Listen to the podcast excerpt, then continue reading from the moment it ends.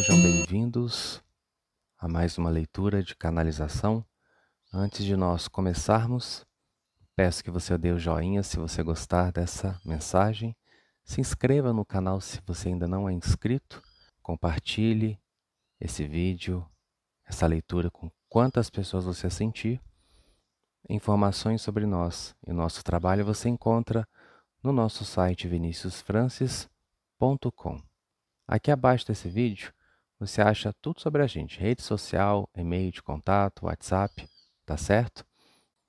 Essa mensagem que eu vou ler para vocês agora eu recebi há alguns dias de uma irmã, de um espírito muito iluminado, por nome Domitila.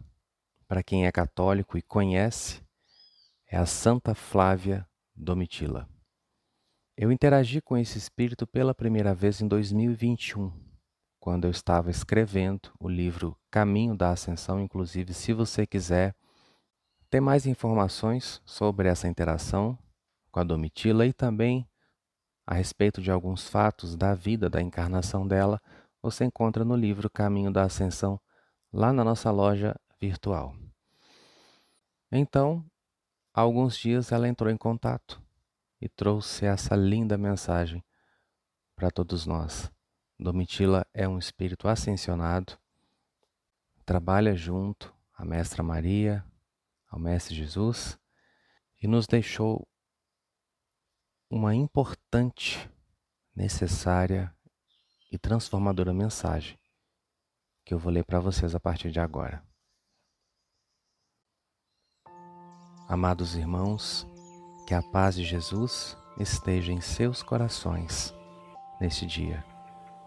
Vim das moradas altas lhes falar do amor daquele que mudou meus caminhos para sempre. Muitos não me conhecem, pois minha história terrena pouco fora relatada, e não há muito sobre mim em seus registros. Fui uma honrosa mulher e me sentava em lugares de destaque junto aos poderosos do meu tempo. Fui esposa de um influente homem. Vivi meus dias debaixo do conforto e desfrutando de privilégios dos nobres.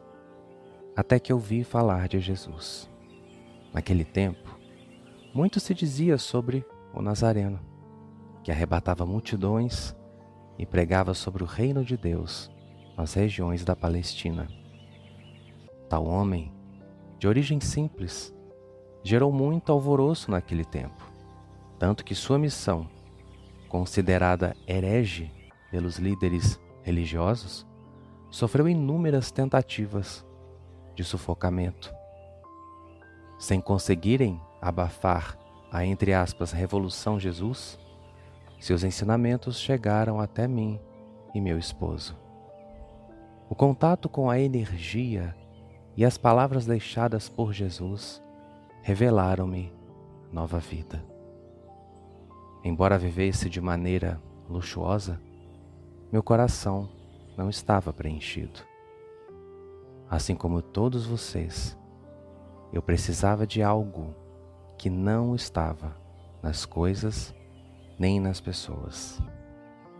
Conhecer Jesus foi como encontrar uma porta ao amor, a um sentido que transcendia tudo que eu conhecia. Porém, tornar-me discípula do Mestre custou caro naquele tempo. Alguém de poder e status social não podia de maneira alguma confessar seu amor a Jesus e a fé em seu reino e ensinamentos.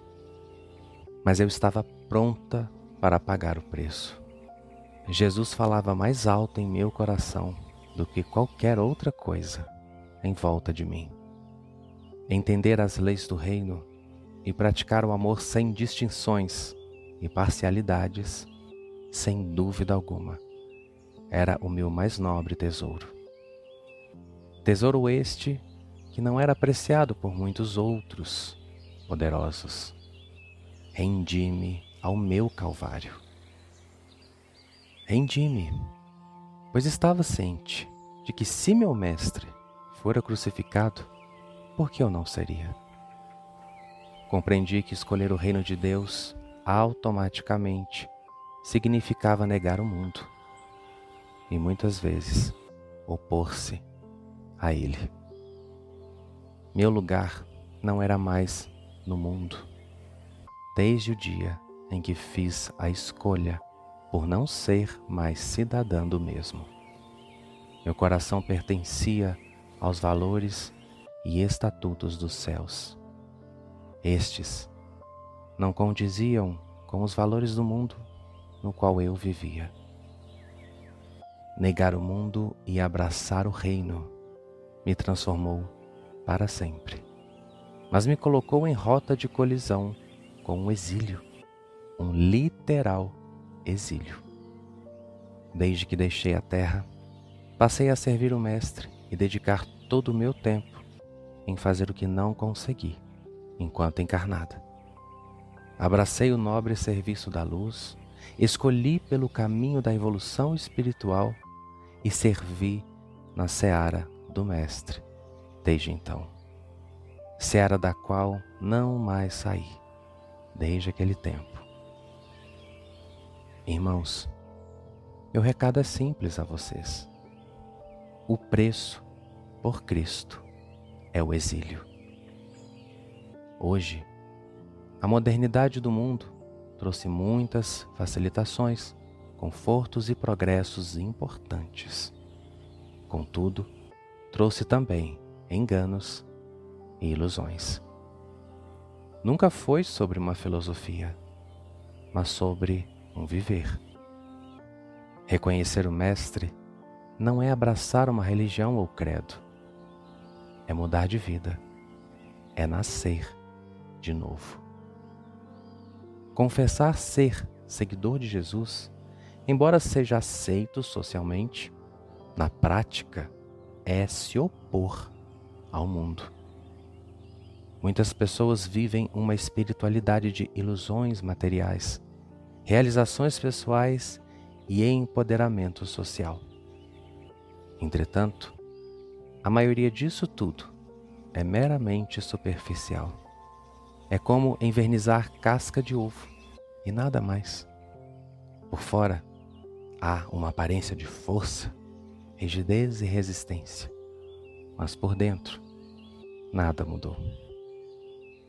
Seguir Jesus não é tocar a trombeta diante da sociedade, é mudar de lado e principalmente de caminho.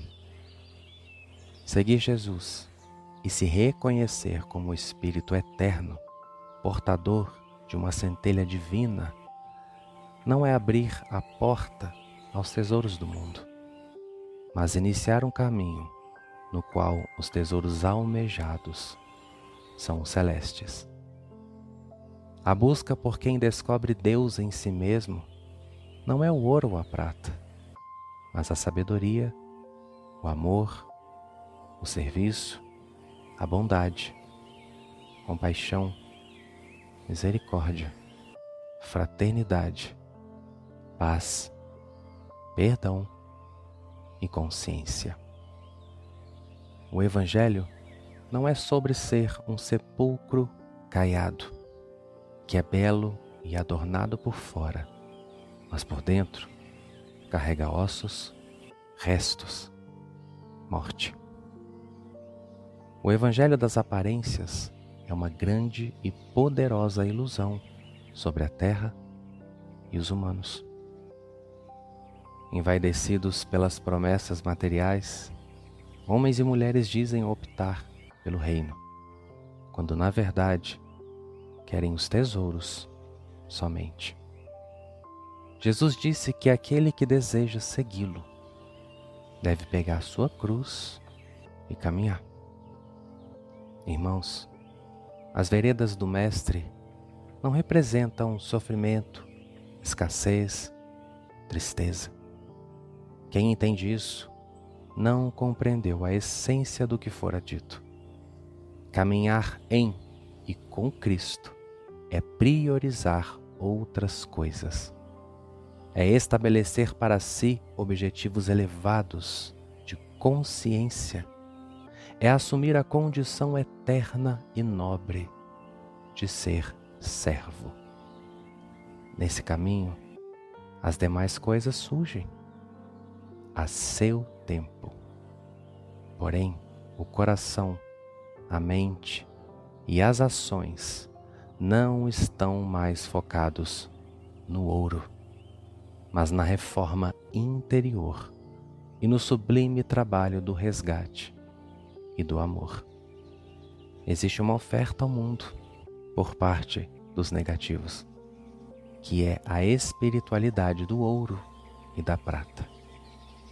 Muitos entram por essa porta, movidos por seu sofrimento, condições e estados internos e externos. Há outro grupo que diz ser do aprisco do Mestre, porém, seu comportamento nega sua fé professada pelos lábios. Irmãos, vir para a luz é mudar de vida. Eu repito, quando se opta pela luz, tudo precisa mudar. Comportamentos, pensamentos, sentimentos, ações, prioridades, desejos. Seguir a Jesus é nascer de novo. É ser uma nova pessoa com nova vida. E isso traz o exílio, inevitavelmente. Somos todos exilados dos apriscos do mundo quando optamos pelo reino, mas não porque somos expulsos pela força dos que no mundo estão, e sim por nós mesmos que escolhemos deixá-lo. Não há mais sentido, não há mais alegria, conexão, porque nos libertamos da ilusão promovida pelo estado de consciência do mundo. Nós tomamos a decisão de deixar relações vazias, hábitos torpes, sentimentos destrutivos, condutas que ferem os valores do amor, círculos sociais que não agregam luz. E não é por preconceito, é por escolha. Mas isso tem seu preço. É um caminho para dentro que pouco a pouco nos aproxima mais de nós mesmos e do Criador, e gradativamente afasta-nos de muitas coisas lá fora. Porém, só sente isso quem realmente escolheu pelo reino. Aquele que o professa mas não vive, segue como de costume. Mas aquele que se despe do mundo para colocar sobre si as vestes do Cristo, transforma-se completamente. No caminho da rendição, há tesouros nobres, promessas de colheitas prósperas e abundantes. De fato, tudo isso chega no seu tempo. Mas antes que o novo venha, tudo o que é velho precisa ser deixado para trás. Tudo o que pertence ao velho homem não deve seguir com o novo homem em seu caminho. Apegos, materialismos, sentimentos destrutivos, ganância, egoísmos, ciúmes, posses, soberba, desequilíbrios, impurezas, depravações e todo tipo de maldade deve ficar para trás, deve ser renunciado. O viver precisa ser semelhante ao de Cristo. Do contrário, não estão no caminho do Mestre. Felizes os que por sua própria vontade se exilam do mundo. Não é abandonar a sociedade, mas retirar do mundo o seu coração e o seu viver. Essa dura, mas libertadora escolha é a única coisa que pode lhes proporcionar vida em abundância. É necessário morrer para o mundo e viver para Cristo, em Cristo e por Cristo. Não é religião, é um viver comprometido com as leis do amor e do progresso espiritual. É herdar o reino e tudo o que está nele preparado aos que o seguem, aos que o vivem. Por outro lado, um viver na ilusão do mundo, por mais belo que pareça, resultará em vazio, sofrimento e consequências negativas. Quem é do reino colhe o que é do reino. Quem é do mundo colhe o fruto do mundo. Irmãos, reforço. Não falo de credos, mas de mudança de vida.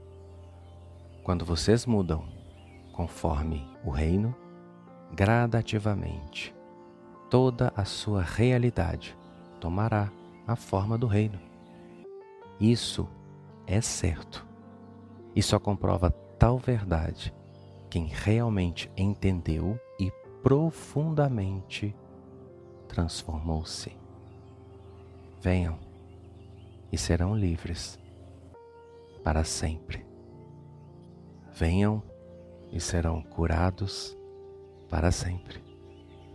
Venham e serão ricos para sempre. Venham e serão amados para sempre. Minhas palavras e intenções ecoam dos lares sublimes do amor até seus corações. Que Jesus os inspire, dia após dia, a uma real mudança de vida e consciência. Jesus os abençoe, hoje e sempre. Domitila, eterna serva e discípula de Cristo.